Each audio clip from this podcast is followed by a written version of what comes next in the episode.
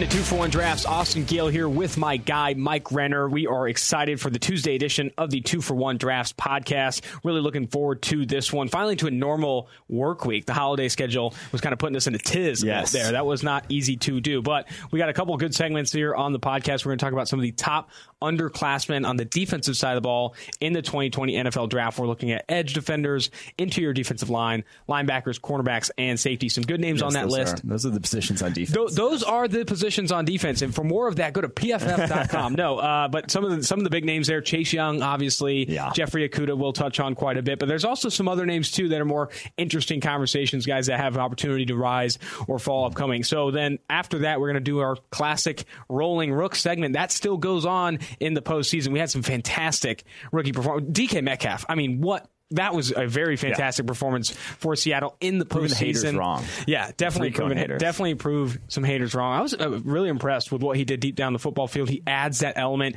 to a Seattle offense that really needs that. I think um, you talked about it when he first went to Seattle. Such a good fit in the Seahawks offense. I think you saw it by a, a thousand percent in that game. Exactly what his role needs to be or should be in that offense. Yeah, I think you're seeing why the Russell. He's a big part of why Russell Wilson's having a career year. Is basically just what that speed threat brings to the table. We actually had it was a Kevin Cole wrote a great article about it on our website last week, just sort of breaking down it was Will Fuller and the Texans offense, and just what guys who are the over the top deep threat do to opposing defenses. You know, they give you s- simpler looks. Mm-hmm. They take attention away from you know if you do have a number one receiver on the other side, a guy like Tyler Lockett on the other side takes attention away from that because you can't have. We said you can't have a guy. You can't have Jalen Mills going one on one with DK Metcalf and press man coverage. No. you just you can't It's risk that. Exactly, you can't risk that uh, when a guy runs a four three at two hundred thirty pounds. You just can't risk having a slower cornerback on him and ask him to hold up in man coverage. Right now, we are also live on YouTube. You can, while on YouTube, you can check the tracker below. We're looking at the top underclassmen on the defense side of the ball. In addition to that, you can feel free to throw some chats and comments in there. We'll, we'll maybe respond to those. So let's go ahead and dive into this first one. Chase Young of Ohio State. Dude's an absolute monster off the edge. Safest prospect in the class comes up. Generational talent. I mean, we're running out of superlatives for this guy. His eval is done. It's been done since like since like three months ago. Yeah. He's that good. I think Chase Young, the conversation's It's- easy. He's number two pick this year. his eval is whatever whatever your grading scale tops out at. That's the eval Mm-hmm. on Chase Young at this point. He's just that good. Don't really even need to talk about him too much more. He doesn't need to go to the combine. He doesn't need to really do anything to be the lock at number two overall for the Washington Redskins. If they don't trade, they could very well trade. But the first team that's drafting a non-quarterback, it will be Chase Young. Yep. And, and so, yeah, that, that- I think you bring up a good point there, though. You talk to the, the analytics guys, Eric Eager and George Chahrouri, always thinking about positional value. And the quarterback position specifically, they say the Washington Redskins should swing the bat on Tua Tagovailoa at number two overall. Maybe the Detroit Lions do the same if he slips to three. What's your opinion of that, of, you know, drafting a quarterback until you find one, until you know you have that guy? Washington can't be super convinced with Dwayne Haskins. The Giants can't be super convinced with Daniel Jones. Where are you with Tua I'd- Tagovailoa one of those two I'd be all on board with that if he didn't have if he didn't have a very serious career threatening injury. Like that that is throwing a monstrous wrench into this whole draft evaluation process, you know, and it will going forward until we get a sort of clean bill on that hip because at any point over the next six months or six month post injury, so at any point, you know, up until the draft, he could uh, have avascular necrosis, which would mean that the head, the ball joint of his hip could lose blood and die. And then at that point, he has to get a hip replacement and he is not playing football ever again. And so that's the risk you're running with how serious this injury. It's not a high percentage chance, somewhere in the 10 to 25% over, you know, for, for like historical averages with that injury. But that's still a big enough percentage chance that I'd be terrified uh, unless your doctors feel very safe with their, uh, you, know, evaluations of him in April, whenever, you know, before the draft. Have you and your dad, I know as a doctor, have gotten closer since the Tagovailoa injury? I'm sure you guys are texting a bit more, asking for each other. We had actually, uh, I wrote an article about him on the website, and we had an hour long conversation. I didn't mean for it to go to an hour. he he wanted it to go for an hour. We had an hour long conversation about his injury and what all could happen about it. And so, yes, I'm now an expert apparently on hip injuries. That's fantastic. I'm sure your dad's happy about that. Uh, let's go to the next uh, underclassman here, Yetur Gross-Matos of Penn State. Kind of a freakish player from an athletic standpoint. Six foot five, 264 pounds. Should run, you know, a, a very decent 40 Yeah, at the combine. nice. This guy's an athletic. You know, he's got the size, the tools, the athleticism. However, while he's improved every year from a pass rushing standpoint, from a production standpoint at Penn State, he still has yet to hit that ceiling Yeah. that you want to see at the college level from a production standpoint before you kind of take him high in the draft. Yeah, Yetur only had 38 pressures this past year. That's fine. He multiple pressures every single game. Love that he was consistent. It wasn't like he's this guy whooping up on, uh, you know, some Mac tackle and then shows up in a bigger game uh, and doesn't do anything. He was fairly consistent throughout the year, but you never really saw dominance. You never really saw him get to that next level that we like to see when we're projecting a guy in the first round. Like all the guys who we have first round grades now off the edge had elite 90 plus pass rushing grades this past season. Yep. Uh, like you you have to if you're not doing it against guys who won't even sniff the NFL pass blocking at tackle, just the chances of you flipping that switch and doing it once you do get to the NFL seems slimmer to us. So we're just going to be a little more risk averse to mm-hmm. guys like Yetur who just have not produced at an elite level quite yet. But we love the upward trajectory, love the traits. So we're still going to be like you know second round on him. But I, I bet he ends up in the first round when it's all said and done. And you mentioned that the guys we have first round grades on all have earned that like 90 plus PFF pass rush grade at some point or even this past year. And that's just because we love the grades. That's because it's proven. We've seen that those grades do translate to the next level. Pass rush production, specifically pressures and how quickly you're getting to the quarterback, translates. Pass rush wins translate from college to pro. We've seen that. it's the closest thing you get in the sport to a one-on-one, you know, batter versus pitcher interaction that's mm-hmm. so predictive in baseball. That's so, you know, uh, why that's such an analytical boom works for baseball is because it was such a simplistic interaction. That's the closest thing you're getting, and so that's why we feel like the data at those positions has been the most accurate uh, in projecting to the next level. There you go. And looking at Yetur Gross-Matos, when I said improving every year, 2017 is 72.3 overall grade, and 2018 75.1, and this past year an 85.1 overall grade. Improved as a run defender significantly. I think he's hard to beat in the run game. As a pass rusher, he earned an 82.3 pass rush grade with 38 total pressures. All right, moving on to the next guy here. Let's go ahead and get to it. We're going to talk Terrell Lewis. Uh, he's another guy that has a lot of tools that you kind of want to get on board with. Injuries have been a bit of a concern with him, I, but I think at Alabama, this is a guy that a clean bill of health you start to get excited about because of those tools. Yeah, so 148 snaps back in 2017 was his previous career high. Didn't play at all in 2018, I believe, towards the ACL in the preseason. Before that, he had graded out well as a freshman, sophomore, like I said, on limited snaps. Comes in this year, has some highs down the stretch, kind of fell off a bit in terms of his production, but still finished with an 85.8 pass rushing grade. Another guy we see as kind of a day two, uh, high day two, mid day two, sort of like so second round sort of guy at this point. Terrell Lewis has the length, size you like, uh, and has a few pass rushing moves at this point, but still just not super excited. There's not much that I get super excited with with Lewis, uh, but he definitely l- looks the part of an NFL player at this point and has the production, uh, has pretty good production as well.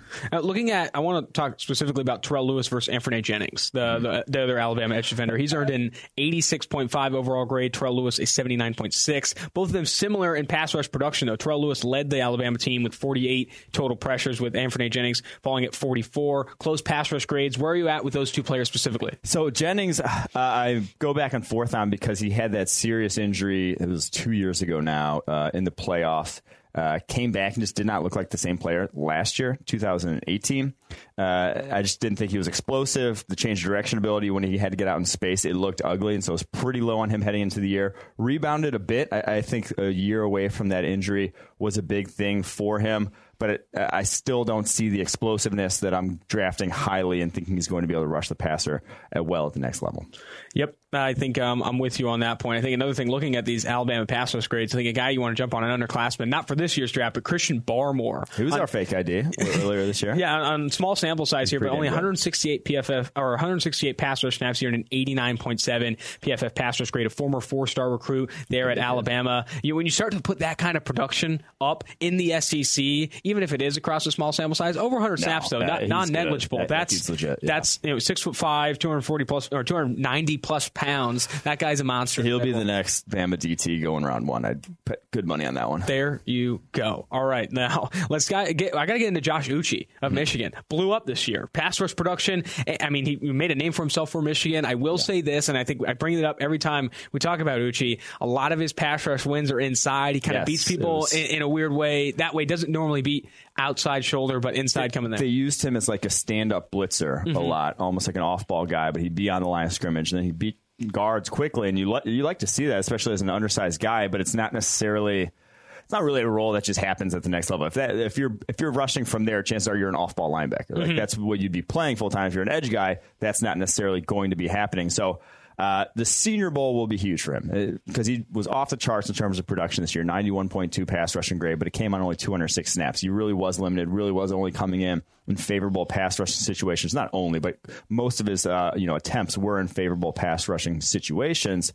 And so, can he, one, can he sort of tick that Eh, size box that you need to see because he's listed at 240. Is he going to show up at 250? But if you're 240, you can play off the edge of the NFL. You better be running a 4 5. You better be a freak athlete to be holding up off the edge of the NFL. I don't think he's quite that. I think he's a plus athlete, but he's not he's not elite. He's not freakishly elite. He's not so. a four five athlete. Yes, and so we'll see uh, how he does there. Because if he shows up at 250 and he's beating offensive tackles off the edge, then we can start to talk about him uh, pushing up our board. I think that I think that makes a ton of sense. Do you see him if he doesn't show up at 250? If he shows up closer to 240 in a hybrid role at the next level, where he is playing off ball, off ball a little bit yeah. more in, in, in, a creative defense, one that's willing to put you know put off ball linebackers in different situations, rush the rush the passer with them, similar to what the Patriots do with Van Noy, Dont'a yeah. Hightower, etc. Yeah, I mean, and they're not so the coaching staffs aren't stupid at Senior Bowl. If he shows up at 240, he's playing off the ball. He's not he's not going to be. They're not going to have him in the one on ones. They didn't have Joe Schobert rushing in the one on ones when he was at the Senior Bowl back in the day. And that was a similar sort of build to Uche. So uh, I do think that then it will be huge for him in terms of seeing what he can do from a coverage perspective because only 73 coverage snaps this past year really was not mm-hmm. that's not been anything he's done uh, up until this point. But uh, beating blocks and being a good athlete helps at the linebacker position. So he has a, a, leg up in that regard if that's where he's going to be. Looking specifically at where his 46 pressures or somewhere around there came from, it, looks like 10 unblocked. That comes a lot from like blitzing off ball, a little bit stand up and stuff like that. And also another seven inside. It's an interesting play. I think there are some more outside wins than I saw. I'd like to go back and watch his tape and see some of those outside wins, how he's winning to the outside shoulder yeah. and, and kind of get a better eval of that, that move for him. Let's go to Curtis Weaver. This is a PFF dude. This guy has graded so well at the collegiate level. Yes, in the Mountain West, San Diego State's Mountain West. Let me mind you, but Curtis Weaver of Boise State. This guy, I, I want to say, interesting. Six foot three, two hundred sixty four pounds, but you have to admit this guy looks kind of fat on the football. He's got a weird frame. He's got like a, yeah. a big boy frame, and I, am not saying he isn't athletic. He's athletic for his size, and uh, very athletic for his size. But he's got an interesting frame in that it's kind of a thicker, fatter frame. In my opinion, I couldn't get over it watching super explosive. And, and, if you're going to watch his tape, don't watch late in the season because he had a high ankle sprain against New Mexico, played through it, but was he just was not the same in the games after that, which is unfortunate because the bowl game came up against Washington and he had a good matchup there to go up against some good tackles. But he was definitely, if you watch him early in the season, was not the same explosiveness, could not turn the corner in that game because of that ankle injury. So if you're going to watch him, watch earlier in the season, he was just unblockable for mm-hmm. probably the first eight weeks of the year uh, in like every single game, multiple pressures, dominating performance. So go back if you're going to watch him, check the early tape. I, I like I said, he's not best athlete. Doesn't quite look like uh, you know, doesn't look like Von Miller out there on the football field. But the quite the opposite. The, dude gets Miller. the job done. Yeah, has great hands and pop in his hands. Uh, uh, still, he's his role is also very very versatile at Boise State. They drop him in coverage way more often than you'd think. And a, a, comment here on the live YouTube chat is: Is he still edge three for PFF? I mean, yes. we see others others are a little bit lower on him, probably because of those size concerns, probably because mm-hmm. of those athleticism concerns, but we at PFF, the production comes first. We see that yeah. translate more often than it doesn't with Curtis Weaver. The production is up there with Chase Young levels. Yeah, off the charts. Uh, he just, and it's multiple years of it now at this point. I feel pretty good about him as a first rounder. All right, let's go to Jonathan Garvin of Miami, Florida. Talk to me about him. He's not a guy that comes up a ton. These other guys we're bringing mm-hmm. up here, Curtis Weaver, Chase Young, obviously are guys up there in the top. Where are you at with Jonathan Garvin? Had a breakout year this year, uh, 88.2 pass rushing grade. Uh, to me, he's kind of like a high day three guy though. I, I, didn't see much athletically that got me too excited. Of you know of his big games, his best two grades came against Duke offensive line, Central Michigan offensive line. They just had some disappearing acts against a little better offensive lines throughout the year, which that's the worry is you, you can beat up on the, the terrible tackles in college football, but not the better ones. That uh, starts to get worrisome, and I think that's where I'm at with Garvin. Is just he's not athletic enough uh, and doesn't have the you know sort of production profile right now that's going to get me too excited.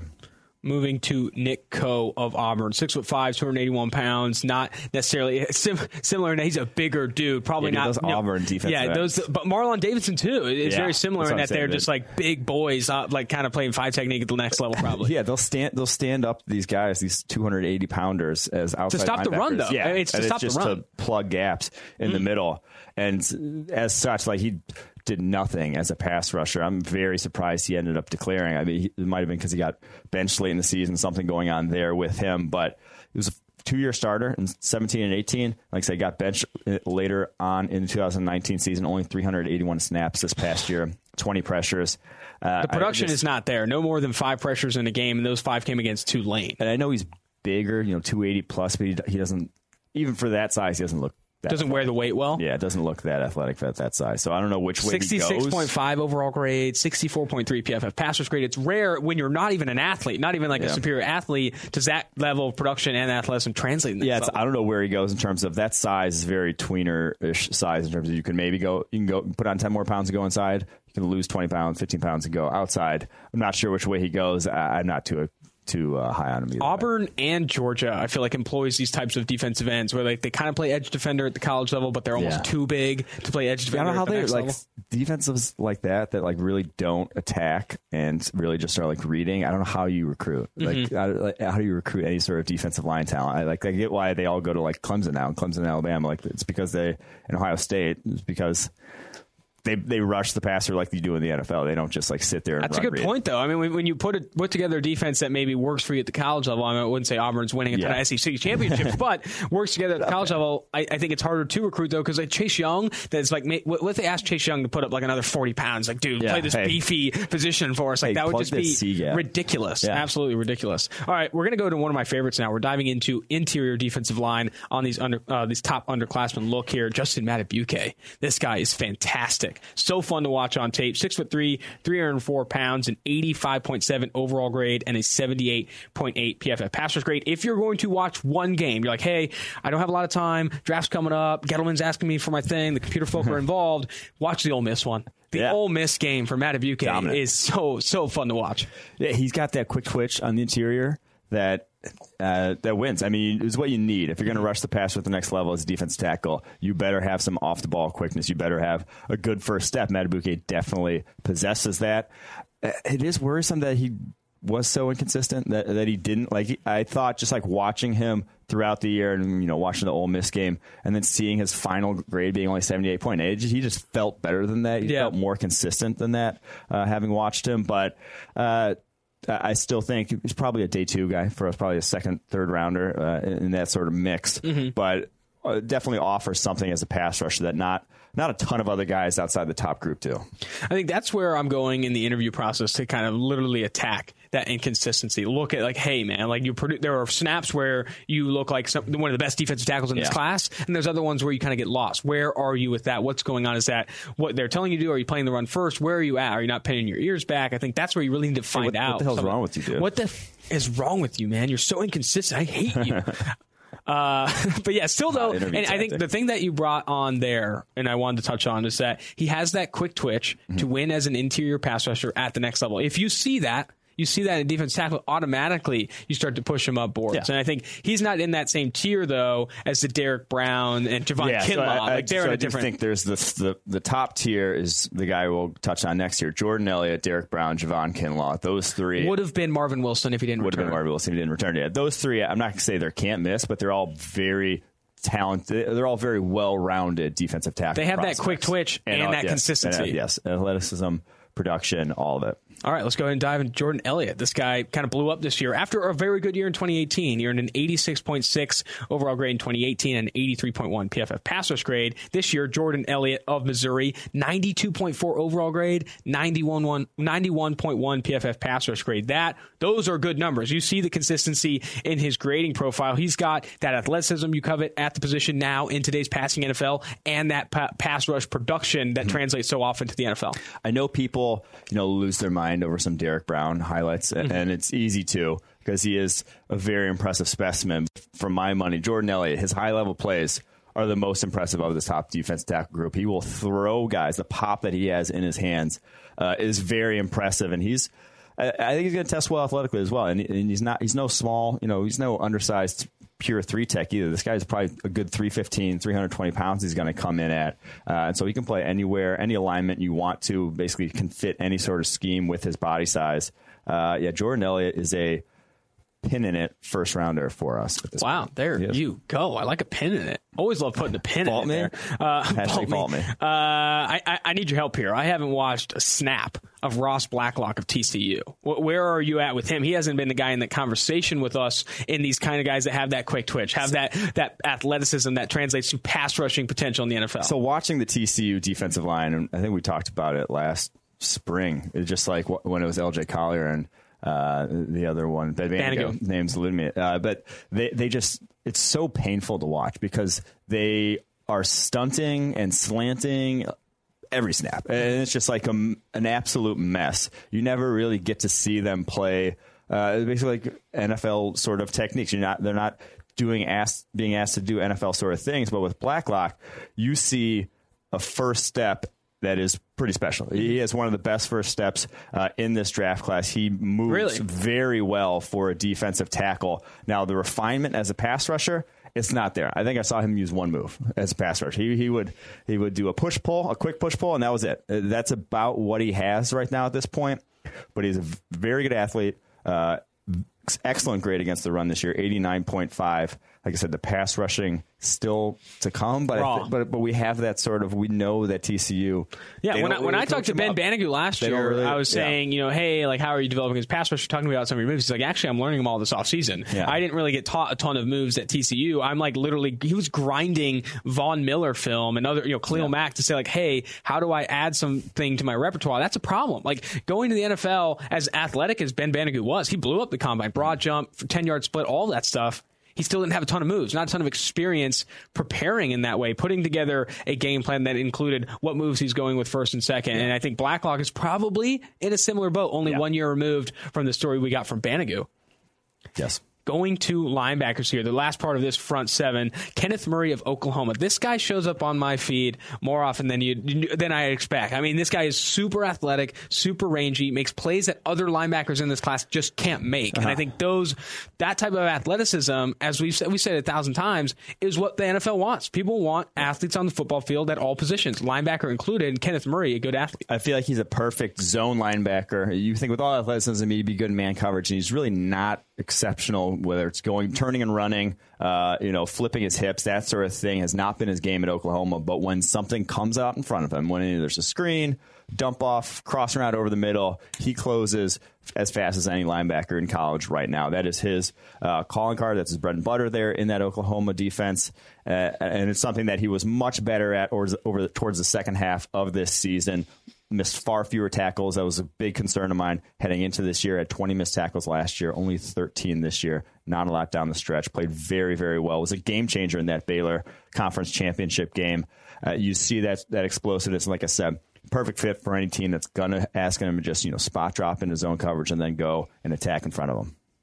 Let's go to the other off-ball linebacker here. We have David Woodward of Utah State. Didn't end up playing after Week Nine Air, at Air Force, but as a sophomore, absurd production across six, 768 total snaps, 92.3 overall grade, and 91.5 grade in coverage. This past year, didn't play as many snaps, still earned impressive grades, an 83.1 overall grade. He's a guy that played really well in coverage in the Mountain West, but does he have that athleticism, that Kenneth Murray stuff to play coverage in so the NFL? It's so you don't have to be Kevin Murray to be mm-hmm. a, good, a coverage linebacker in the NFL. To me, he's almost like a Blake Martinez in that he's not super explosive. Straight line speed is not great, but he will if you'll draft him in the fourth round, you'll plug him in as a starter, and you'll never be upset that he's your starter okay. at linebacker. You'll never be. You you could upgrade, but you'll never. He's not going to miss a ton of plays. He's not going to make a ton of bad plays. You're not going to be screaming at your TV saying, "God damn it, David Woodward, why the hell were you doing this?" No, he's mm-hmm. just a very solid all around player, and has. I would bet he runs around the high four sixes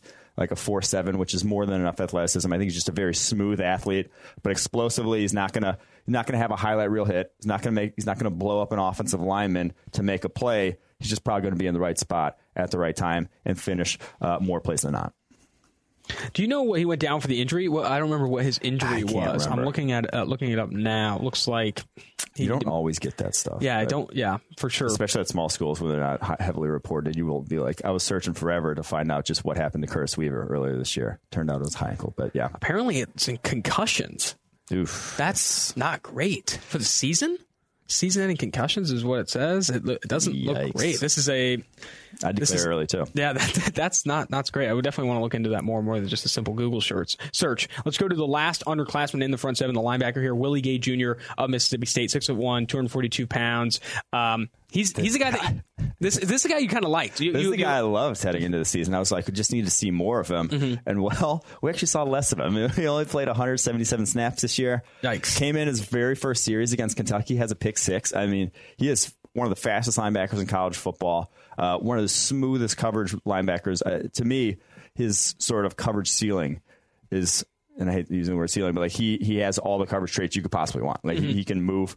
The dude looks like a cornerback the way he moves out there, Like a Jamel uh, at least Dean at safety. size. yeah, basically, and, and but just not super, uh, not good at taking on blocks whatsoever. Probably going to be a liability in the run game early on in his career, similar to what we saw from like a Devin White this year. But also the red flags of he got suspended this year, had multiple injuries, and now he leaves early after playing 846 snaps in a three-year career with high uh, coverage grades, with high coverage with grades uh, across 80, the board. 87.1 coverage grade as a freshman, 90.6 last year, 89.9 this year on only 64 coverage snaps. Like This just- smells like if he buries the red flags, a steal on day two, day three. Yeah, it does. It I- I definitely bet, I bet like he, that way. It- just too many red flags in terms of not being able to stay on the field at Mississippi State with suspensions. Uh, not even being able to stay stay on the field in terms of he was a spot starter for them last year in 2018. Was not a full time starter for them. Uh, would come in in nickel and dime packages, but yeah, there, there's some red flags. But the dude can cover, has shown it again and again throughout his career. Uh, I'll I'll bet on that working well at the next level. There you go. That's going to do it for the front seven underclassmen on the defensive side of the ball. Um, let's go ahead and get right into cornerbacks and safeties. Very impressive cornerback class at the underclass, uh, underclassmen at cornerback, starting with Jeffrey Okudah of Ohio State. Cornerback one, and that's not changing. This guy's got the length, athleticism, you know, former five star. I mean, this guy's got all the traits you want. The production this year, I, I don't see him, and we talked about this before, going past Matt Patricia and the Detroit Lions at number three. He just, I don't see him getting past that.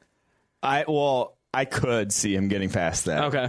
just based on the Lions draft history. Uh, Why you gotta say But- that? Okay, hear me out. I don't see. Uh, I- wish he wouldn't get past Lions. They probably go like Derrick Brown or Javon Kinlaw or something at the top there. see, like that's the thing that worries me about the Lions pick is because they were just so bad at rushing the passer last year. They have they might just be like, well, we got to address rushing the passer. And yes, you know, top five, you can probably get a good player, Derrick Brown. Uh, would probably be an upgrade from what they have there defensively, but I don't think he's after Chase Young. I don't think they're special like Je- like Jeffrey Okudah is special at the cornerback position. Yep. and so uh, just they were the least blitz heaviest team in the NFL this past year. The Lions they d- just blitz more, get draft Jeffrey Okudah and send five every snap. Like I don't care if you have him and Darius Slay, your pass defense is going to be a lot better than it was this past year. End of story. If Okudah slips past Detroit Lions because of their draft history, they'd rather attack defensive line, and then Gettleman because he doesn't want to double dip at cornerback, lets that go, and he goes goes another direction. And then Miami's sitting there. Obviously, they want to attack Loa. He's at five. You're thinking about Jeffrey Okudah falling to six, seven. That's like a steal. He could get to Jacksonville at seven, or, or, or I think they're at nine. Like that's just. I mean, that's how- he should not fall. That's kind that of how far. the is the Marshon Lattimore year, how it just like t- shook out to where people should have been drafting cornerbacks. Like the Jaguars, I'm sure would in a heartbeat love to have Marshon Lattimore right now, but they took what was it? That was was that the Fournette year? They drafted Fournette. Like it just like shook out to where no one was drafting cornerback, and you see one of the top. 10 cornerbacks in the NFL right now who had very few question marks all of a sudden slips outside the top 10 for some insane reason. And I think a lot of those teams that passed on him would like to have a do-over. That's just what when that's like how we feel about the cornerback position is it's one of those positions that a lot of teams wish they could have do-overs. Marshon Lattimore, Tre'Davious White go top five now mm-hmm. in any sort of redraft. How can you not get on board with the Ohio State cornerbacks too? These guys with so much experience in man coverage. Marshon Lattimore one, obvious.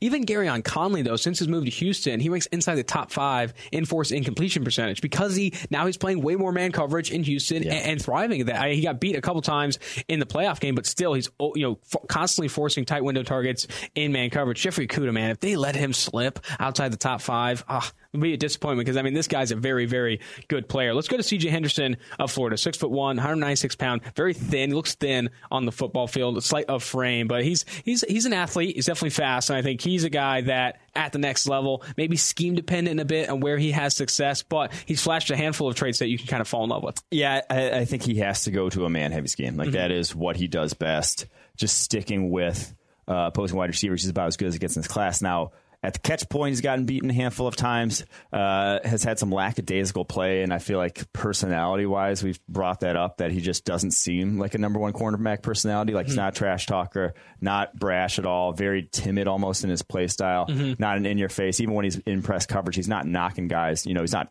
getting that jam in. He's kind of just mirroring you at the line of scrimmage. So he has those he has all the athletic tools you could want at the position, but there's just something a little missing.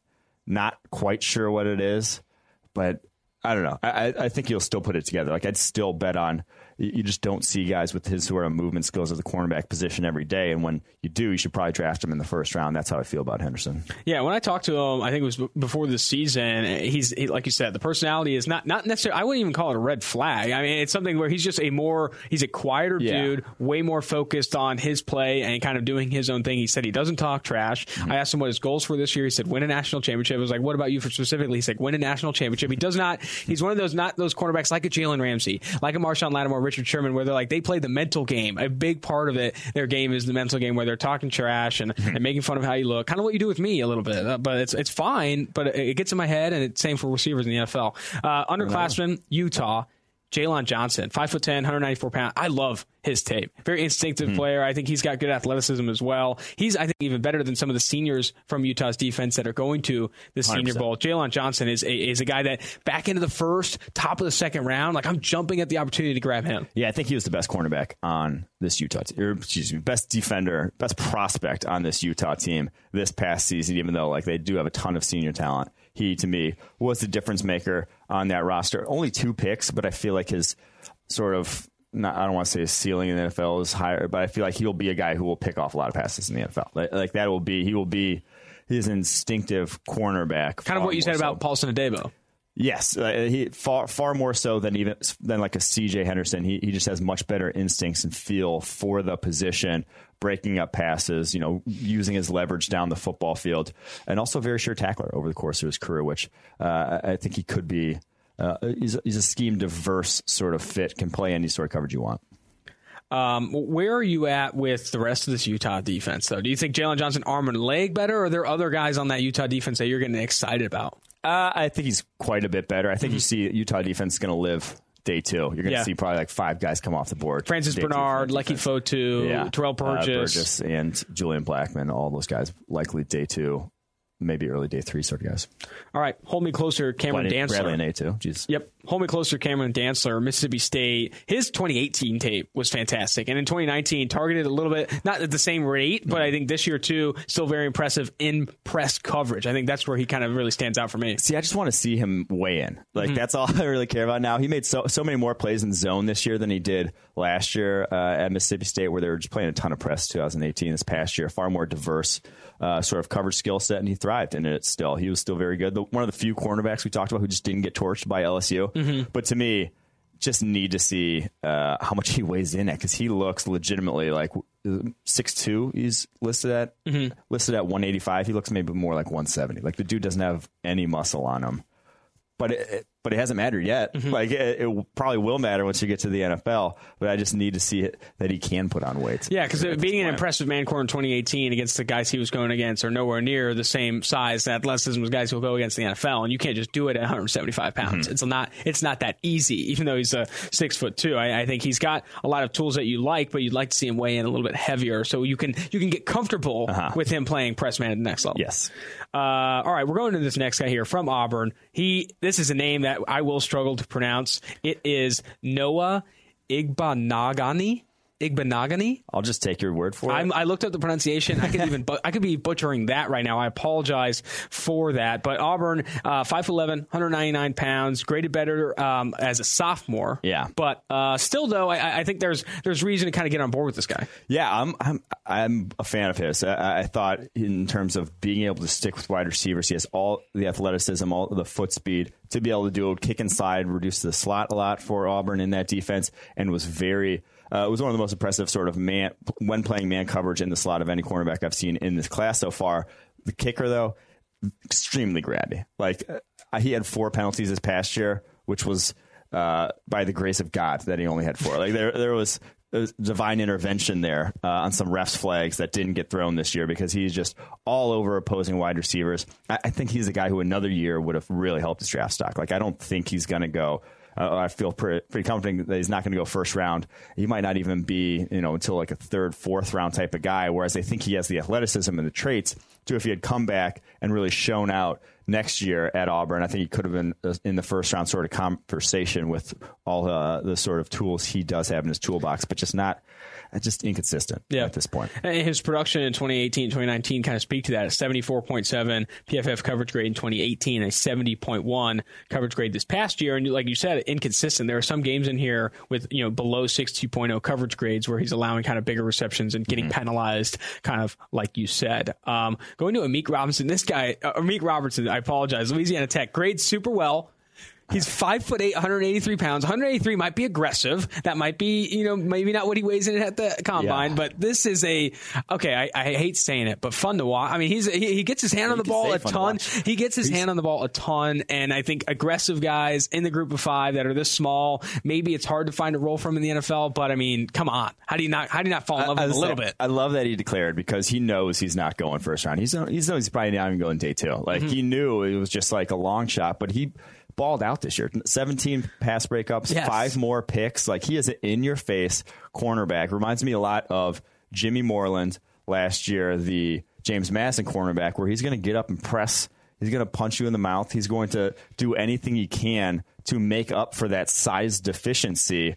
Uh, and if he was, you know, if he was six foot, uh, 195 and ran a 4-4, he would be a top 10 sort of player. Like mm-hmm. that's that's how that's how his feel for the position is but I just don't know where he can do with him, man. 5'9", 183, like he is tiny. Yeah. And plays mostly outside cornerback there for them at Louisiana Tech. So he's a nice day three guy. Take a flyer on, see if he can play slot for you. This guy but, had some interest though when he was a recruit, three star recruit according to twenty four seven Sports, five foot eight, 165 pounds, but still had offers from LSU, Houston, Arizona. Ended up taking the offer with Louisiana Tech. He's from Louisiana, but like LSU being interested in him, yeah. who, who really covets at the cornerback position or defensive back, really. I think knowing that he's like somewhat of a good athlete despite his size. Yeah. I, I, mean, like a, a, good athlete considering his size. I think there's going to be a team on day three that picks up him yeah. and, and, really finds that he's a, kind of an interesting guy that you can. Well, I think we saw Jimmy Jimmy Moore, like he goes seventh round, and then he was starting this year at the slot for the uh, Redskins. So I think that could be very well be what his future holds. Man, there there have been some disappointing years this year for us, but Darnay Holmes, I, I really did think he was going to take the next step yeah. at UCLA. Uh, he's a he's a freaky athlete, mm-hmm. great speed, great change of direction. I, I, mean, there's a reason people are falling in love with this guy. I mean, Dane Brugler is, is putting his 40 projection at 4.36. I, I I could see him running slow, I mean, faster than that. He is a very very good athlete, but inconsistent, grabby. Yes. Easop Winston Jr. of Washington State absolutely torched him on a handful of routes, and he got beat another time too. I think you should watch the Michael Pittman game mm-hmm. where I think there were some routes he won, some routes he lost. I think Darnay Holmes inconsistent, but the athleticism, the traits are what really going to draw people. Yeah, he'll have routes where, I mean, even the last year, the Marquise Brown go route, uh, there was a post corner that Laviska Shenault ran against somewhere, where didn't get a foot of separation throughout the entire route. Like he'll have the times where you just, you say, wow, you're like how is, uh, how, how come he doesn't do this every single time? You know, that sort of thing but he doesn't. And he's been inconsistent throughout the course of his career. Three years of starting now at UCLA and very up and down in those three years but uncoachable, uh, uncoachable sort of traits and ball skills. Like he attacks the catch point the right way, has some picks where you're just like, wow, that was you know he could have played. Could he? This is a guy that I of guy. think he's going to the Senior Bowl, and people Mm-hmm. are. I think there's a chance either people fall in love with him because he blows up the one on ones because he's that much more athletic, Yeah. or he gets kind of beat down because I mean he's a guy that loves to bite on a double move. He's a guy that likes to get too aggressive at times, and there there are some And- receivers there that can. could run Michael Pittman, Michael Pittman will, will put it in. Yeah. Michael Pittman will put it in on Darnay Holmes a handful of times, but I think Darnay, if he can turn in a good What's Senior Bowl, oh sorry, Put- put- I, I- I don't like that expression. The more I said it, Yeah. uh, let's dive off the put it in. Let's dive into Trajan Brandy, Bandy of Miami, another smaller corner that I think there are a handful of routes, like a slant or something in front of him where he plays the ball really nice and, and jumps on the ball. You're like, oh wow. Very good stuff here, but Yeah. smaller. Don't love what he can do on the top end of, from a speed No, standpoint, and that, that concerns me. I don't. So yeah, he's 5'9", 187, and he. I don't think he has the change of direction ability to like stay on the outside at least, or, even the like- top speed, really. or even to be like you better be quick laterally if you're playing if you're a slot cornerback. That's like their uh, the main trait there, and I don't think he has that necessarily either. He got murdered on a double move by Dyami Brown. Just couldn't hadn't stopped his feet and then couldn't get up to speed nearly quick enough uh, on a stutter go there and also not a good tackler at, this point over in his career. 41.9 tackling grade because he missed 10 tackles on 38 attempts this year, which is a bad rate. He's been pretty poor in that regard over the course of his career. So if you're small, bad change of direction, and can't tackle, that's What do you That's do? it's not what do you help. do That's when gonna be you, much. when you can be a good college corner that's that small, but you also want to play in the NFL? I, I don't think you should be playing that position. Really, I mean, it's tough. Like it's just such a tough position to make it in the NFL when you're small. I mean, Yeah. when, you when you when you are that small, and then you factor in that he doesn't. He's not an elite athlete, not Mm-hmm. elite uh, from the uh, measurable standpoint. Man, that is that is tough. All right, we're going to Harrison Hand now. Six foot, 192 pounds. He earned a 70.6 coverage grade for Temple this year. Uh, transfer from Baylor Yeah. playing for Temple. You expected against Group of Five competition. Maybe he takes a real big step. Uh, not a ton of production for him this year. Uh, stuff that you can't really fall in love with right yeah, now. he was just a guy. Yeah. yeah. He declared because uh, Lord knows why, but I'd be surprised if. Uh, so there's a couple guys who had declared that I'd be surprised if they get drafted. He's probably one of them. Really? That's that's where it's at. Did you check his jersey number? Is it single digit? That's kind of where we have 23.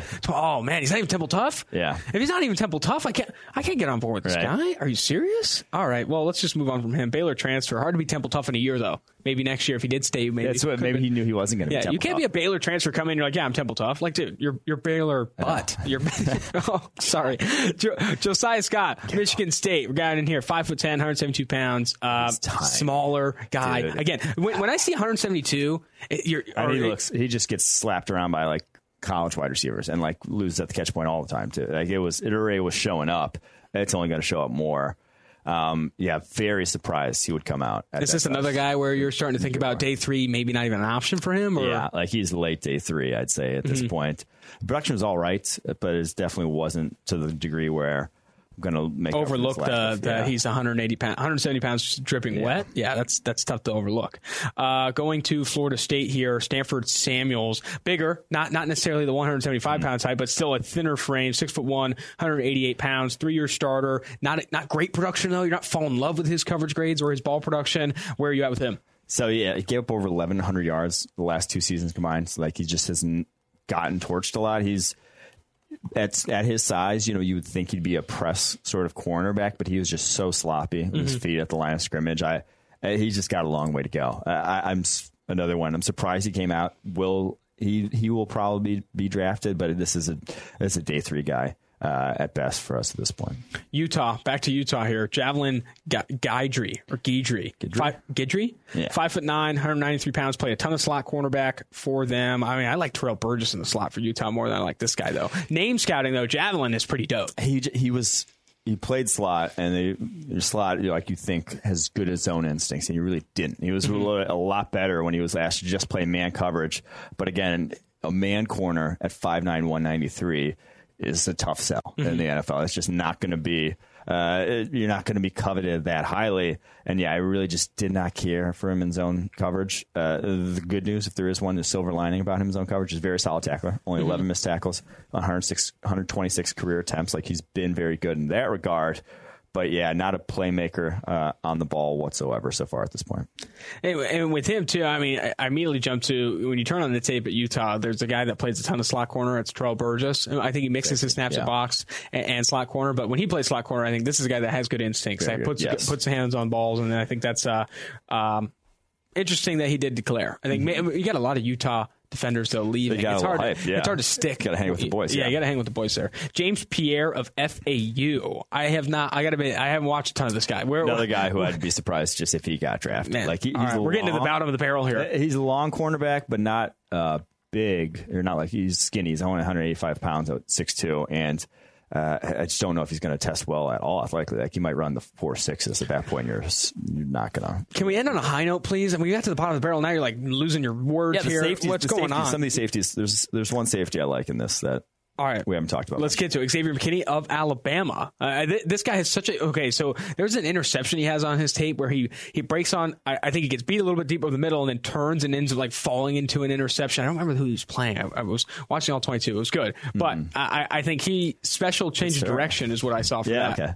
No, yes, he did, and I think I actually remember the game you're talking about now. I think it was like a FCS school that they were playing. Western Carolina or something yeah, like that. It was yeah, Western Carolina towards the end of the year. That was a really nice pick, and he does have good ball skills for a safety, kind of a do it all type of guy. Uh, I, I, he's been rising at my board this year uh, with his play. I didn't see, I saw good, not special last year, but I think he's been far more consistent game in and game out uh, in 2019, and only a true junior. Like I, I probably was a little too harsh on him because he was only a true sophomore playing last year, but has gotten a lot better. Very solid tackler. That's going to be that's going to help him in the Delpit versus McKinney conversation. If you're talking about top safeties, only 10 missed tackles uh, on 96 attempts this past year compared to Grant Delpit. That's like uh, playing a different football game altogether. So uh, Xavier McKinney has a lot of fans. We're probably not going to be quite as high, but second round conversation easily at this point for us. Geno Stone, safety for Iowa, played a ton of free safety this past year, has earned high coverage grades pretty much all throughout his career. But that's what we see at Iowa, though. These Iowa defensive backs are, are very well coached, specifically in zone coverage, to where they yes. grade really, really well for us. From time and time, Desmond King is one of the highest graded defensive backs we've seen in the college era, and he played, you know, him playing for Iowa. Geno Stone as well. They have another guy that's going to the Senior Bowl, Michael Ojemudia, or mm-hmm. one of those. I think there are some plays on his tape where you're like, wow, this guy's special, and he grades well. Uh, Geno Stone, where are you though with him, the, the, free safety? I like Stone a lot more than uh, Ojemudia with the, mm-hmm. the Michael O. Oh, yeah, uh, Michael O. I like him a lot more. Geno Stone, I, I thought, never really had any reps from like, damn, that was wow, that was like incredible. Let me watch more. Kind of like when I was watching Darnell Savage last year, you saw like one play and you'd be like, holy shit, I need to yes, more of this yes. guy. Geno Stone, I didn't have that many of them, but the more I'm like going through his tape, I'm like, oh wow, like that's like he's consistently making quality plays. Mm-hmm. Consistently like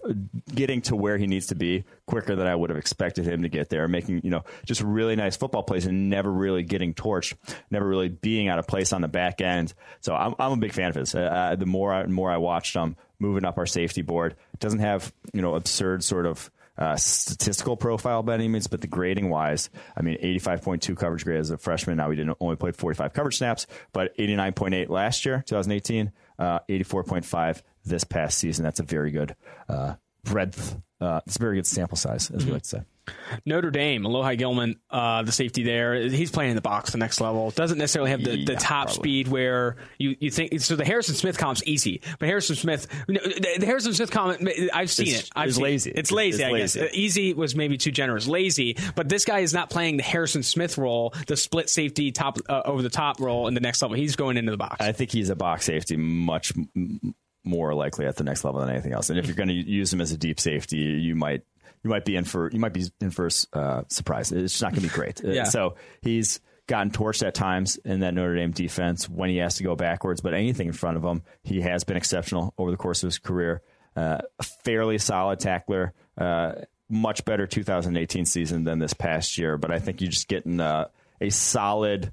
He's probably going to be like a fourth rounder at this point. point, fourth round type of safety that uh, is probably going to be your nickel dimebacker sort of guy. Mm-hmm.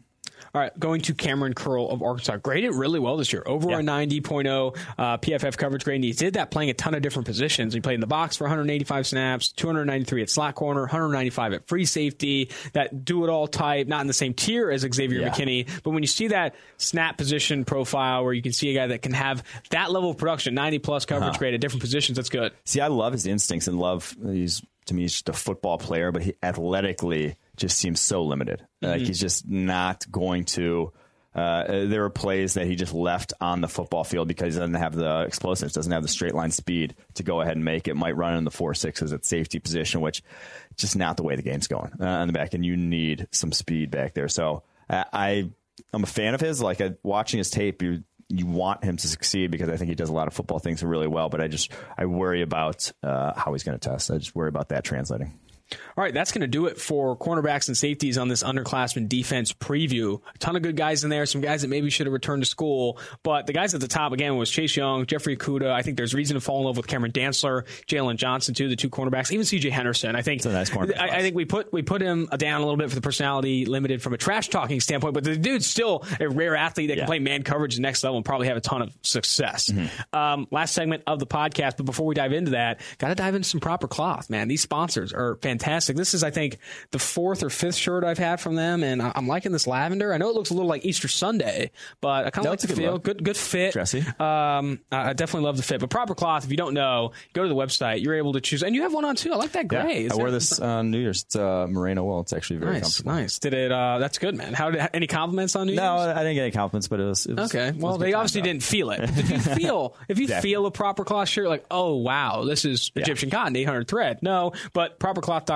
fantastic stuff. You can order them all online, very customizable, great fits there. Stop wearing shirts that do not fit. Go to propercloth.com slash PFF today. And if you enter promo code PFF20, you'll save $20 off your first shirt. Thank you again to Proper Cloth. Let's go into Rolling Rooks now.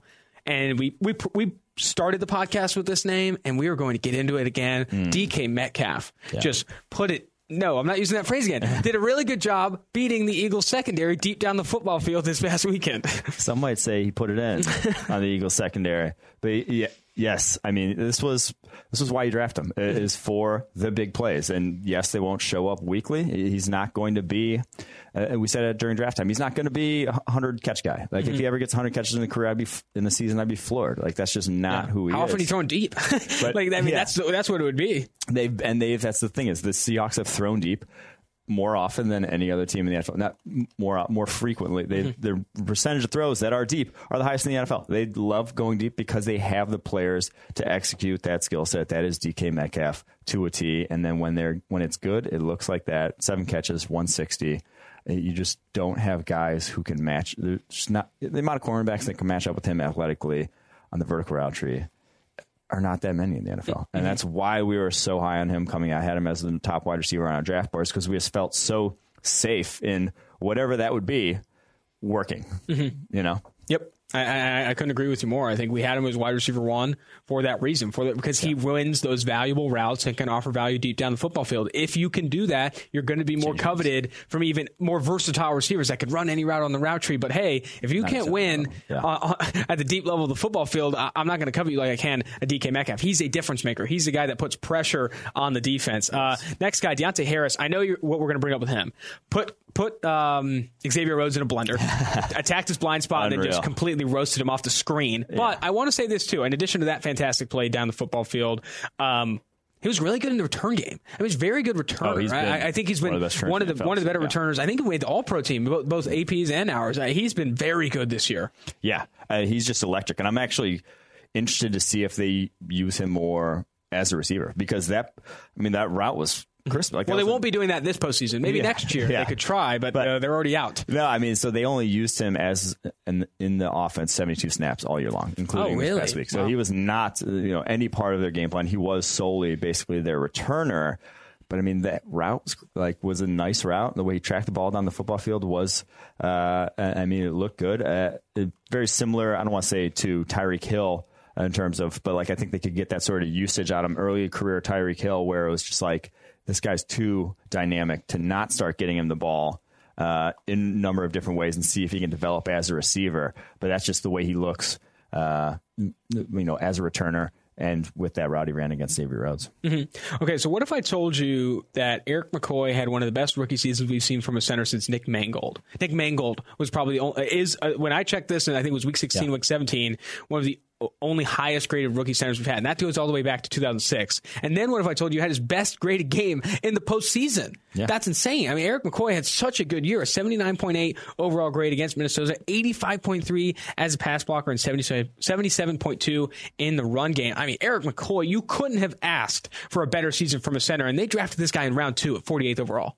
Yeah, uh, he looks every bit one of the best centers in the NFL. And he goes up against Linval Joseph this past week and more than holds his own. Like that was a very impressive performance. They, I, I know they gave up, you know, another second rounder to trade up and go get Erik McCoy, but dude looks well worth the pick that they t- took him with. Mm-hmm. Uh, the Saints keep uh, keep trading their future ones for current ones, but they keep hitting on them. So that's why they keep being in the playoffs. Yeah. There you go. Uh, well, they keep losing in the playoffs, but they do that. Too, That's yeah. man, I, that was such an interesting game. I was seven point favorites, I was close to seven and a half in some in some spots. The Vikings, though, are such like I feel like they're such a matchup driven team. Like they look like crap one week, but then like some a few matchups that they got that like favor them, and all of a sudden they're uh, in the game. I don't know why, but they uh, they're Jekyll and Hyde team this year. All right, let's go Devin Singletary. This is an interesting evaluation. I saw some draft pundits, even some draft experts, talking about Devin Singletary because he had such a good game uh, in in in the playoffs there, and it's because his combine was awful. Weighed in terribly, small, didn't run fast. People were like, I, I think I saw a couple people throwing up in Indianapolis, like, no, like his draft stock's tanking. But what we saw at FAU Uh, across multiple seasons is he's one of the better running backs in college football at forcing missed tackles and gaining yards after contact. And when you talk to guys like Eric Eager and George Chahrouri who are looking at statistics that translate from the college to the pro levels, they say force missed tackles per touch, elusive rating, and yards after contact. Like those yeah. things at the running back position translate, and you're seeing that now with Devin Singletary. I think there was plenty of reason to start to bail on Singletary after his combine, but they're also what kept him kind of in good regard, specifically in mm-hmm. PFF's opinion, was he still forced a ton of missed tackles at FAU, and that, that ability doesn't just go away after a bad combine. Yeah, he wasn't going to be all basically that said was he's not going to be breaking, ripping off 50 yard runs, mm-hmm. you know, fairly regularly, which they're pretty, if you're relying on a guy who to get 50 yard plus runs, they're they're fairly rare. Like they're fairly inconsistent. Even if you are going to be Travis Etienne, Saquon Barkley at the next level, uh, it's just you're not going to have a ton of them. Grinding up yards between the tackles or getting consistently more yards than you're expecting uh, is something that will translate. So six broken tackles on 13 carries this past weekend, three more broken tackles on six catches for 76 yards. Like it was a all around uh, performance and they just they got to give him more carries than Frank Gore next year. I mean, why the amount of people I think it was the fantasy uh, community that was getting involved, the draft community was getting involved stop giving the ball to Frank Gore. I, I, there was some haters out there, but I mean, Devin Singletary was a better player per play. He's a better player. He gives you more opportunity to to gain yards there. I mean, right. Frank Gore, the wheels they, they were just off. yeah. Year. like it's over. like it, I'm sorry, you don't you can't play. I think he only has probably what another five eight years. Thirty six. just kidding. Like, dude. All right, Cody Ford, blackout segment here. Only two on the blackout yeah. segment. Keeping it kind of positive there. I think I think mm-hmm. he could have easily thrown some others, but 51.8 overall grade for the year for Cody Ford. And he earned a 52.4 overall grade uh, in the wild card game against Houston. Houston. He also got called for that blindside block where he had people adding him on Twitter, telling him to kill him, all this crazy stuff. Like I hate that. I hate that about I mean, NFL fandom. Like I hate no, Everyone, but I'm saying yeah. I hate that specifically about NFL oh, fandom. Okay. It's like it's just such a monstrosity sometimes. Like specifically a rookie, a young guy like that. Um, but mm. he's on the blackout segment, not, not not solely for that play. He did not actually play that well in this game either. Yeah, four pressures. Now we went up against J.J. Watt on a good deal of those pass block That's snaps, tough. That's but it tough was too. Still, just uh, on only 26 pass block snaps, four pressures. Uh, he he might have to kick in guard. Like we, we've said, I think he even said it during draft time. Is like give him a shot at tackle, let him have his go there, but his foot speed uh, has just gotten exposed, or lack thereof has gotten exposed. And so I do think that he's probably he, he had the test at tackle. I think he's probably his future at guard. Still think he could be a very good player at guard, but I just do not think tackle's probably uh, just going to be best suited for his talent. Uh, he's he'll get better, obviously, but I, I don't think that that's his future. All right, now we got to talk Travis Homer. Uh, after what was a promising, I think, debut for him, uh, ten runs against San Francisco, sixty-two yards. This was this was quite the opposite. He had a fumble. I think it was on the first carry. His first carry of the game, he fumbled the football. That's going to hurt your grade. And they also didn't force a single missed tackle on his eleven carries and gained twelve yards, fourteen of which coming after contact. I mean, it wasn't like it was easy sledding, but still, that kind of performance is unacceptable and a really bad one at that. Yeah, and it's we talk about running backs don't matter, but like when you're onto your fifth string running back, it, it kind of starts to like. It's because there's so many good ones, but there's not you know there's not over hundred good ones in the NFL that can run behind an offensive line. So yeah, they're just kind of behind the eight ball right now. The Seahawks with their running game probably shouldn't be leaning on it the way they are. I'll say this though. I mean, that Seattle Seahawks offensive line didn't give him a ton of love in that. Oh game. yeah. I mean, it was that's, bad. Game. That's not. That's been that's been their mo though. They haven't been given a lot of love to any of it. Like this, it's just not a great offensive line. So I, I do think if you don't have Chris Carson running behind you, you might not be getting the success you want. No, no Seattle Seahawks offensive lineman earned an above a 57.0 run blocking grade in that game. I mean, they, they just got like blown up. I mean, that's just like completely yeah, torched by. And they were playing a ton of backups. I think they had backup center or backup at other positions too. But like well, when Joey you're not Hunt. getting help up front, it's next to impossible, regardless of I mean how good you are as a running back to have mm-hmm. success. But Travis Homer still did not perform above expectation in that game. That's going to do it for the two for one drafts podcast. It's been a fantastic one. Love talking underclassmen, especially at that defense position and some rolling rooks. Tune in Thursday. Got some even more more good stuff for you. I even talked to Jalen Reagor of TCU. Could throw that in the mix there. So tune into that. Remember, we're on Spotify, Stitcher, and Apple Podcasts. You can also find us live on YouTube Tuesdays and Thursdays. That's going to do it. Austin Gayle, Mike Renner, two for one drafts.